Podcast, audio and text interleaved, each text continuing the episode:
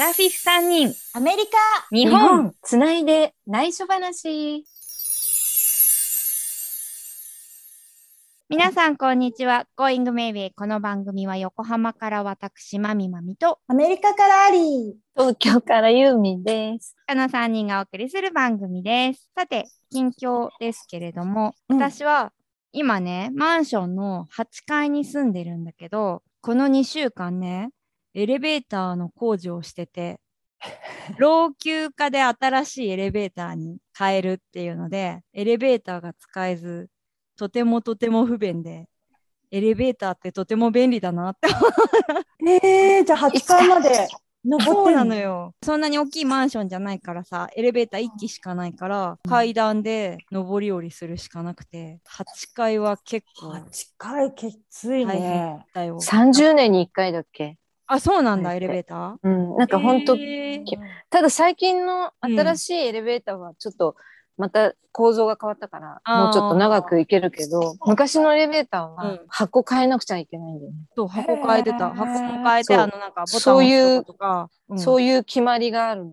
そうなんだ。でも本当大変よ、エレベーター工事は。そうなのよ。大変だった。い。長いし、うん。もうその間本当階段で行くしかないからね。そうそう。どのぐらいでまで続くの？あ、やっと終わったのよ。あ2週間あって、あー、2そう週間。なのよ。ね、2週間、1週間ほんと丸々使えず、その最後の1週間は、9時から6時は使えなくて、夜と朝までは使えるんだけど、その壁が張られてないとか、床がそのままの間は使えるみたいな。長尺シートがね、まだ貼られてないんだよね。やっとねうんだからそれが先週終わって、息も切れず疲れ様。快適に そうだよね。過ごせるようになった近況です。うん アリーは？最近はね、犬の成長ってすごく早いよね。びっくり。りしちゃうぐらい。もうね、今も全然吠えてる声聞こえないでしょ？うん、そうだね。朝もちょっとね分かってもらえると思ったみたいで音立てるちょっとなんかこうおもちゃのキュッキュッとかやると私たちが起きるからうん吠えることもなくなりえー、すごい。うん大人になってきたのかな？大人になってきてでうん。ドッグパークドッグランっていうのかな日本語うんうんドッグパークって言うんだけどさ、うん。こっちは。そこに毎日連れて行って社会科他の犬とななんていうの？ socialization あうん社交的にあそうそうそうそう交流性をコミュ身につけるニケーションみたいな。そうそうそうそうそうそうん。それをやるために特にチャーリーは一人っ子だから、うん。うん。チェルシーしかもうダメって感じなのね。ああ、そうなんだ。ううんんへえ。そうでも連れてって、うんそれで他の犬と遊ばせたりすることが大切って言われて、毎日行ってるのね。うんでもうんもうでもやっぱり12週間経つと結構慣れてきてへえ。自分から挨拶行くようになってああ成長したなみたいな。うんすごいね。だからね、なんか勝手に2匹とも他の犬と遊んでくれるから、なんかつまんないじゃない？私たちは。そうなんだ。人間は、うんうん犬用のフリスビーを買ったのね。で、それで2人でフリスビーするようになって、結構もう2、3週間行ってるから、フリスビーが上達してさ、なんか、うん。なんか、あれユーミンが、うんこの間テニスを習い始めたって言ってたじゃない、うんうん。で試合に出るのがゴールみたいなうん。こと言って、フリスビーもなんか試合があればいいね とか言ってた。あるよね。あるんじゃなあるの？ビーチの方ではあんじゃないい？うん。えー人間のでしょ？人間の人間のあるよ、あるよ、全然。なんか、その競技みたいなフリスビーあるよね。あるよねう。んうん。えー物をなんかこう、物に当てたりとうか、んうん。もこう、遠くに飛ばすとかなんかあ高るんじゃないのね。と高さとかえー距離とか。うんうんうん。調べてみようそんな感じですうん。海はじゃあ、はいはい。あ。うん。私の近況なんですけど、またバイトをちょっと始めて、ほあの違ーうバイト？うんうん。今度はね、試験の試験監督とかのバイトで、うん、なんかやってみたら意外に面白くて。まだそんなにたくさんやってないんですけど、国家試験の試験官もあれば、中学生の英語のリスニングテストとかのもあって、私も受ける方であったから、どういう人が監督なんだろうとか思ってたんだけど結局みんなバイトなんだっていうのが分かって。そうそうそう。でねもうびっしりマニュアルを作られててきっちりと。はいはい、それを外しちゃいけないって、うんうんうん。もう散々言われてね一期一句変えないでとも言われるし、だから逆に楽なんだけど面白みはないけども、うん。まあ、それはそれでこういう世界もあるんだと思って面白い経験になった。質問とかはされないの？質問されないよ試験内容について質問は一切しないでくださいっていうふうにああ、そうかそうか。うんうん。ただなんか、ちょっとね、う嬉しかったのが、私ほら、小学生の頃とかは先生になりたかったっていう夢だったんだけど、うんうんうん。まあそんな試験監督で教壇に立って、じゃあ何時から始めますって言言った時に、うん。先生とか言われた時に、うん。あ、先生じゃないんだけど、なんか気分、気分いいなって思って、先生っ久て呼ばれて。教育実習以来呼ばれて、ちょっと嬉しかった。そんな近況です。以上です。ユーミン先生。そうそうそう。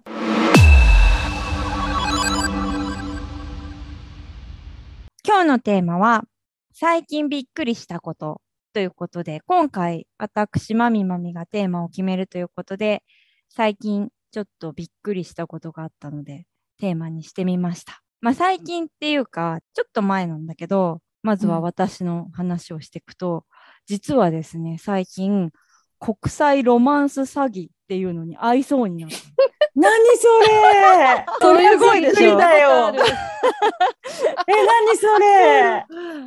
前にさ、あの結婚をテーマにさ話したじゃん。うん。ちょっとそういう話をしたから、久しぶりにね、ちょっと気持ちが前向きになって、あ、うん婚活をちょっと復活してみようかなって思って、うんすっごい久しぶりに婚活アプリに登録してみたのね。うんうん。で、それは初めてのアプリで、あうん。のいろいろ婚活のアプリがあるんだけど、うん。今までやったことないやつで結構登録作業とかが面倒だったんだけど、まあ、その分真面目にこう相手を探している人が多いっていう評価もあって、うん。実際にこうやってみると同じぐらいの年代の人も結構いたし、まあ、若い人ももちろんいるんだけど、うんうんその若い子がただ出会いを探すっていうんじゃなくてやっぱり同じぐらいの年頃の人で真剣に結婚相手を探してますっていう人たちが多い印象だったのね。うんですぐにねやっぱ登録して何人かとマッチングするのよ。えー。こっちからいいねしていいねが返ってくればもうマッチングになるんだけど。うん。で向こうからいいねが来てそれに対してこっちがいいねこっちがいいね。すればもうマッチしましたみたいな。だから全然普通にこういっぱいいっぱいマッチングも可能性はできるのね。いいねも来るし。うん。こっちからもバンバン送れるし。女の人は無料なんだけど多分男の人はお金を払ってるうんだと思うんだけどうん。男の人がお金払ってるからかもしれないんだけど払わないでいい無料体験期間みたいなのがあるのか、うんうんうん。かなんか突然すごい盛り上がってお話をしていたのにいなくなってしまう人がいて あれ？存在がもう消えちゃってるのね。ええブロックっていう機能もできるから、あもうなんかこの人違うなと思えば、ブロックもできるし、盛り上がっってるのに。わかんない。だから何が起きたのか、あれみたいな。すごいなんかいろんな話をしてたのに、いな,、うんいなくなっちゃったみたいな人とかもいる中、なんか前話してて、外国人がいいよって、うん勧めてくれてたじゃん。そ その中のやり取りした中で、2人だけね、LINE を交換した人がアプリの中だけのメッセージもできるんだけど、うんうん。まあ、さらにお近づきになりたい人は LINE を変えてもいいっていうので、まあ別に LINE ぐらいだったらいいかなと。うんうん。まあ LINE もさ、すぐにブロックもできるしさ、うんううん。ん、ぐらいもいいかなと思ってやり取りするような人がいたんですね。で、一人は日本人なんだけど、イギリスで生まれて育って、うん。その人と結婚したんだして子供ができたんだけどうん。その人とうまくいかなくて離婚して3歳の子供を連れて日本に帰ってきましへたえ だから日本語はあまり上手ではありません。日本人なんだけど向こうで生まれ育ってるから今千葉に住んでてどうでしょうみたいな。うん人だったね。うんでなんか別に普通にお話をしてていろいろ話してたんだけどその人はなんか途中で連絡途絶えちゃったのねなんかなんとなく。で、ああ、そっか、みたいな。まあ別にいいやと思ってたんだけど、もう一人、その後、その後、それぐらいの時が、ブラジル人で、ブラジル人なんだけど白人、写真は白人だったのね。まあ、でもブラジルもいろんな人がいるじゃん。ブラジル人なんだけど、子供の頃に親が事故で亡くなり、中国の北京で育ちました。え？で、ち北京の日本の大きな企業で働いていました。で、仕事で日本に来て、で、日本が気に入って、で、日本のその元の会社で今働いてます。まだ来たばかりだから、で、しかもコロナ禍の頃に来たのかな、1年とかくらい。だから、うんあまりこう日本のこともよくわかりませんが、うん。でも日本はすごい気に入って日本で住みたいと思う。本当日本に一生住みたいとも思う。みたいな感じだったね。で、その人と LINE でやり取りして、うんで結構すごいいろんな話をして、でもなんか日本語ができないっていうか翻訳を使っての、日本語の LINE なのね。ね だからなんかなんて言うんだろうな、片不自言然な日本語。不自然な日本語なんだけど、なんかそれも外国人だから、なんかいいいいやみたいな。ちょうどいい。朝起きておはようみたいな。今日へー。はご飯食べたか？みたいな。何食べたか？これから寝るのか？笑っちゃいけないけど。いやもう逆にちょっと新鮮で面白かった。うんうん 結構その本質的な話で将来の夢とかを言ったりとか日本のここがいいとか、そういうの具体的な話をしてで今日はこんなこんなのしか食べなかったみたいそれは栄養がない。ダメだ お父さん。なもっと野菜を取れみたいな でこっちもあんまり難しい日本語を使うと多分翻訳がおかしくなるそうそうそうそう。だから、なんかうまく会話にならないかなと思って、結構ストレートな感じの話をしてて、なんかちゃんとやり取りができてるなと気がしてたのね。で、コロナが落ち着いたら会いたいね。で、その人はやっぱりすごいコロナは気をつけてる人だから、もう外には出ない。日本は今多くて大変だ。危険だ。うんだから、あまり会えないっていうので、でも落ち着いたら、ね一緒にご飯でも食べたい。みたいな話をしてて。で、その人は経済を勉強している。うん会社に今いるけど、いつかは経済の講師になりたい。経済のスペシャリストになりたい。うんで、こんな経済の本を読んでるみたいな話になって、以前、北京にいた時にカフェの経営をしたことが。その時結婚したん、いたんだけど、結局そのお店は失敗して、うまくいかなくなったところ、結婚していた人は中国の女の人だったので、すごいひどいことを言う人だった。なんでそんなにうまくいかないんだみたいな、なじられて。で、結局離婚して、私は投資を勉強して、借金をすべて返した。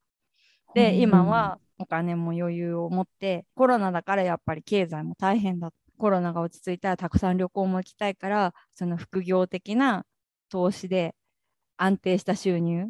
まあ、投資で安定した収入っていうのもどうなんだと思ったけど、そう そんな話から、それでじゃあどうどんなんで借金を返済したんだっていう話をしたら、ビットコイン、仮想通貨、あうんあれで大きく儲かって借金を清算した。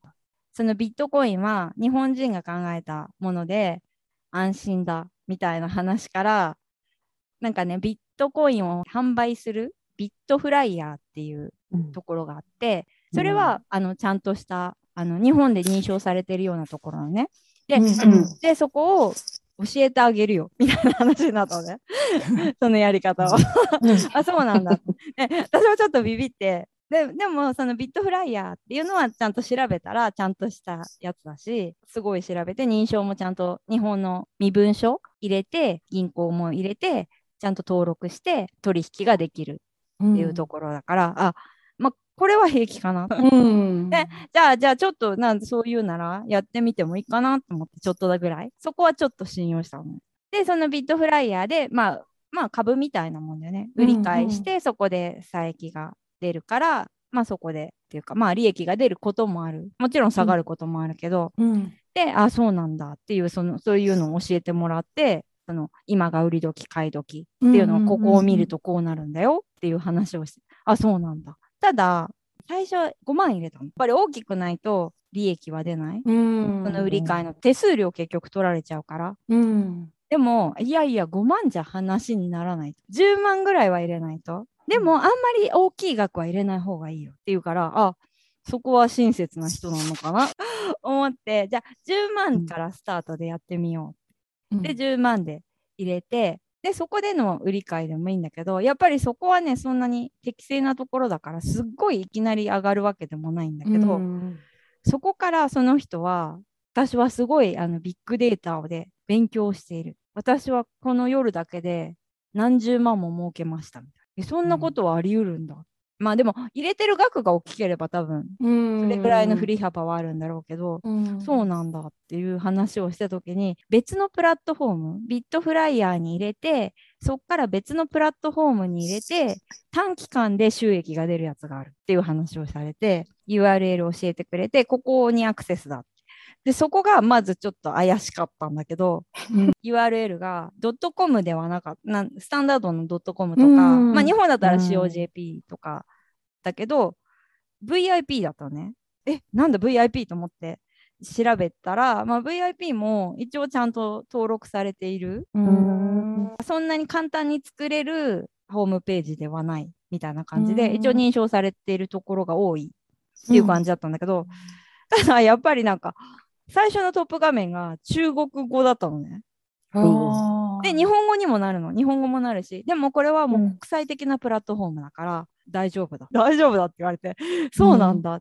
で、そこに入れると、そのビットコインをそこのふそこに移してで、そこに自分の口座もできるのね、ちゃんと認証して。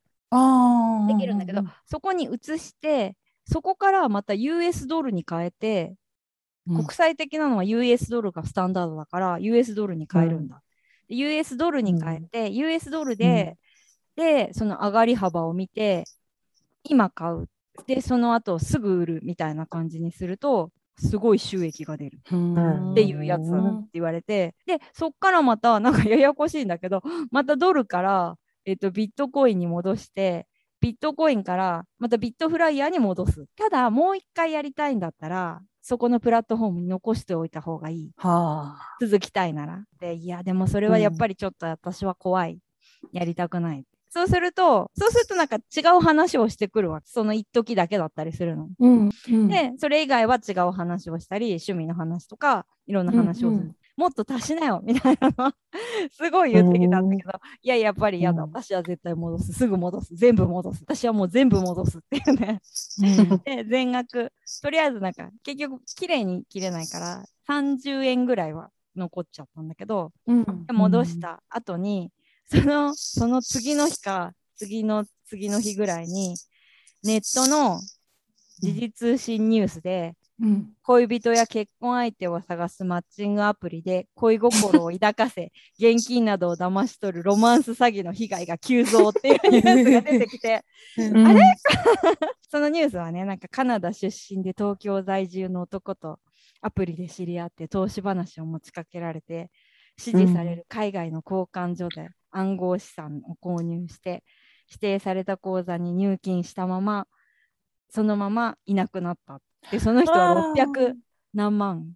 ういやわー、よく持ってみたいなたね。なんかかき集めたって言って、消費者金融からとか。ええそれを入れて、でもうなくなってしまった。もうその交換所もなくなったっていうので、で、その記事で出てた交換所が、その誘導されたプラットフォームと全く一緒だったのね。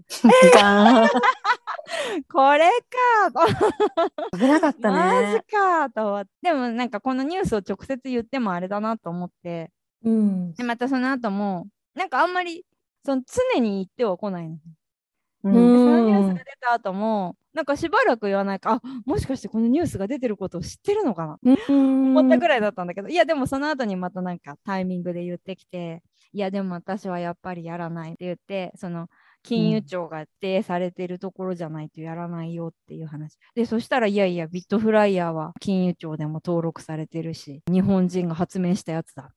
いやいや、うん。その、そのプラットフォームの話をしてるんだ。うんうんうんうんって言ったんだけど、いやいや、私はそれで、なんかこう、何年もやってて、十何年もやってこれだけ稼いでるっていう話をしてたんだけど、やっぱり投資はしないっていう話をしたら、うん。連絡が途絶えて、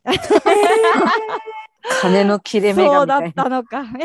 そうそうそう。でへー私がショックだね。そうそう、私がこの経済の、あ、その経済の先生になりたいという夢を実証するためにもやってくれみたい言われて、まあ、頑張ればいいさっそうだよね。頑張れって感じだよね。うん頑張ってくれて言って、そんなすごいがっかりした感じで、で、しかもなんかね、最初のイギリス人も、うん。私はそこに乗らなかったんだけど、うん会話の端々で出てたのよ、投資したい、投資してや あの、今日の夜は投資で稼ぎますみたいなの言ってたのね。で、なんか、その人も、なんかやり口が同じ、その、おはよう、おやすみみたいなの、プラス、ボイスメモを使ってくるのね。存在してる、なんか、機械じゃないよみたいな、なんて言うんだろうな。存在してるよ、僕は、みたいな。うんその、おはようだけボイスメモで、なんか振り返ると、あの人もそうだったのかな。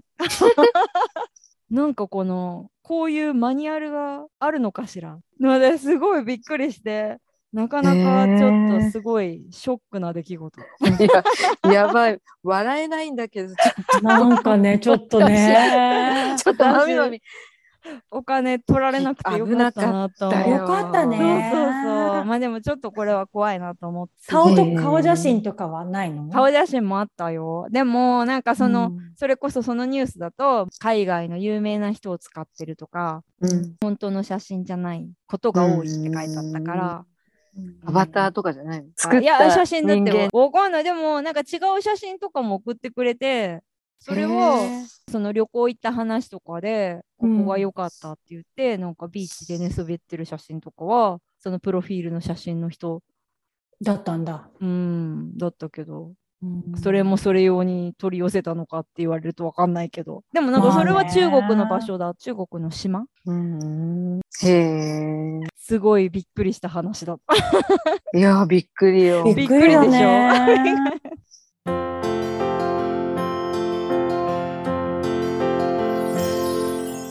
さてエンディングの時間となりました。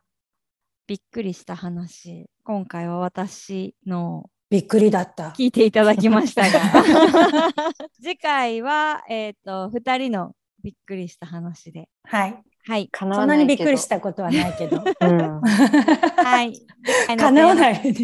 まあねコンペティションじゃないからいいけ次回のテーマは最近びっくりしたことパート2でお送りする予定です。はいど。えー。引き続き Going Maybe のインスタグラムはできる範囲でびっくりしたことをお送りします。はい。あとメッセージも募集しておりますので、エピソードの欄にメールアドレスがあるのでお願いします。はい。うんお待ちしてます。では、Going Maybe ここまでのお相手はまみまみとアリーとユーミンでした。次回もお楽しみお楽しみに Going Merry! アラフィフ3人。アメリカ。日本。つないで、内緒つないで。話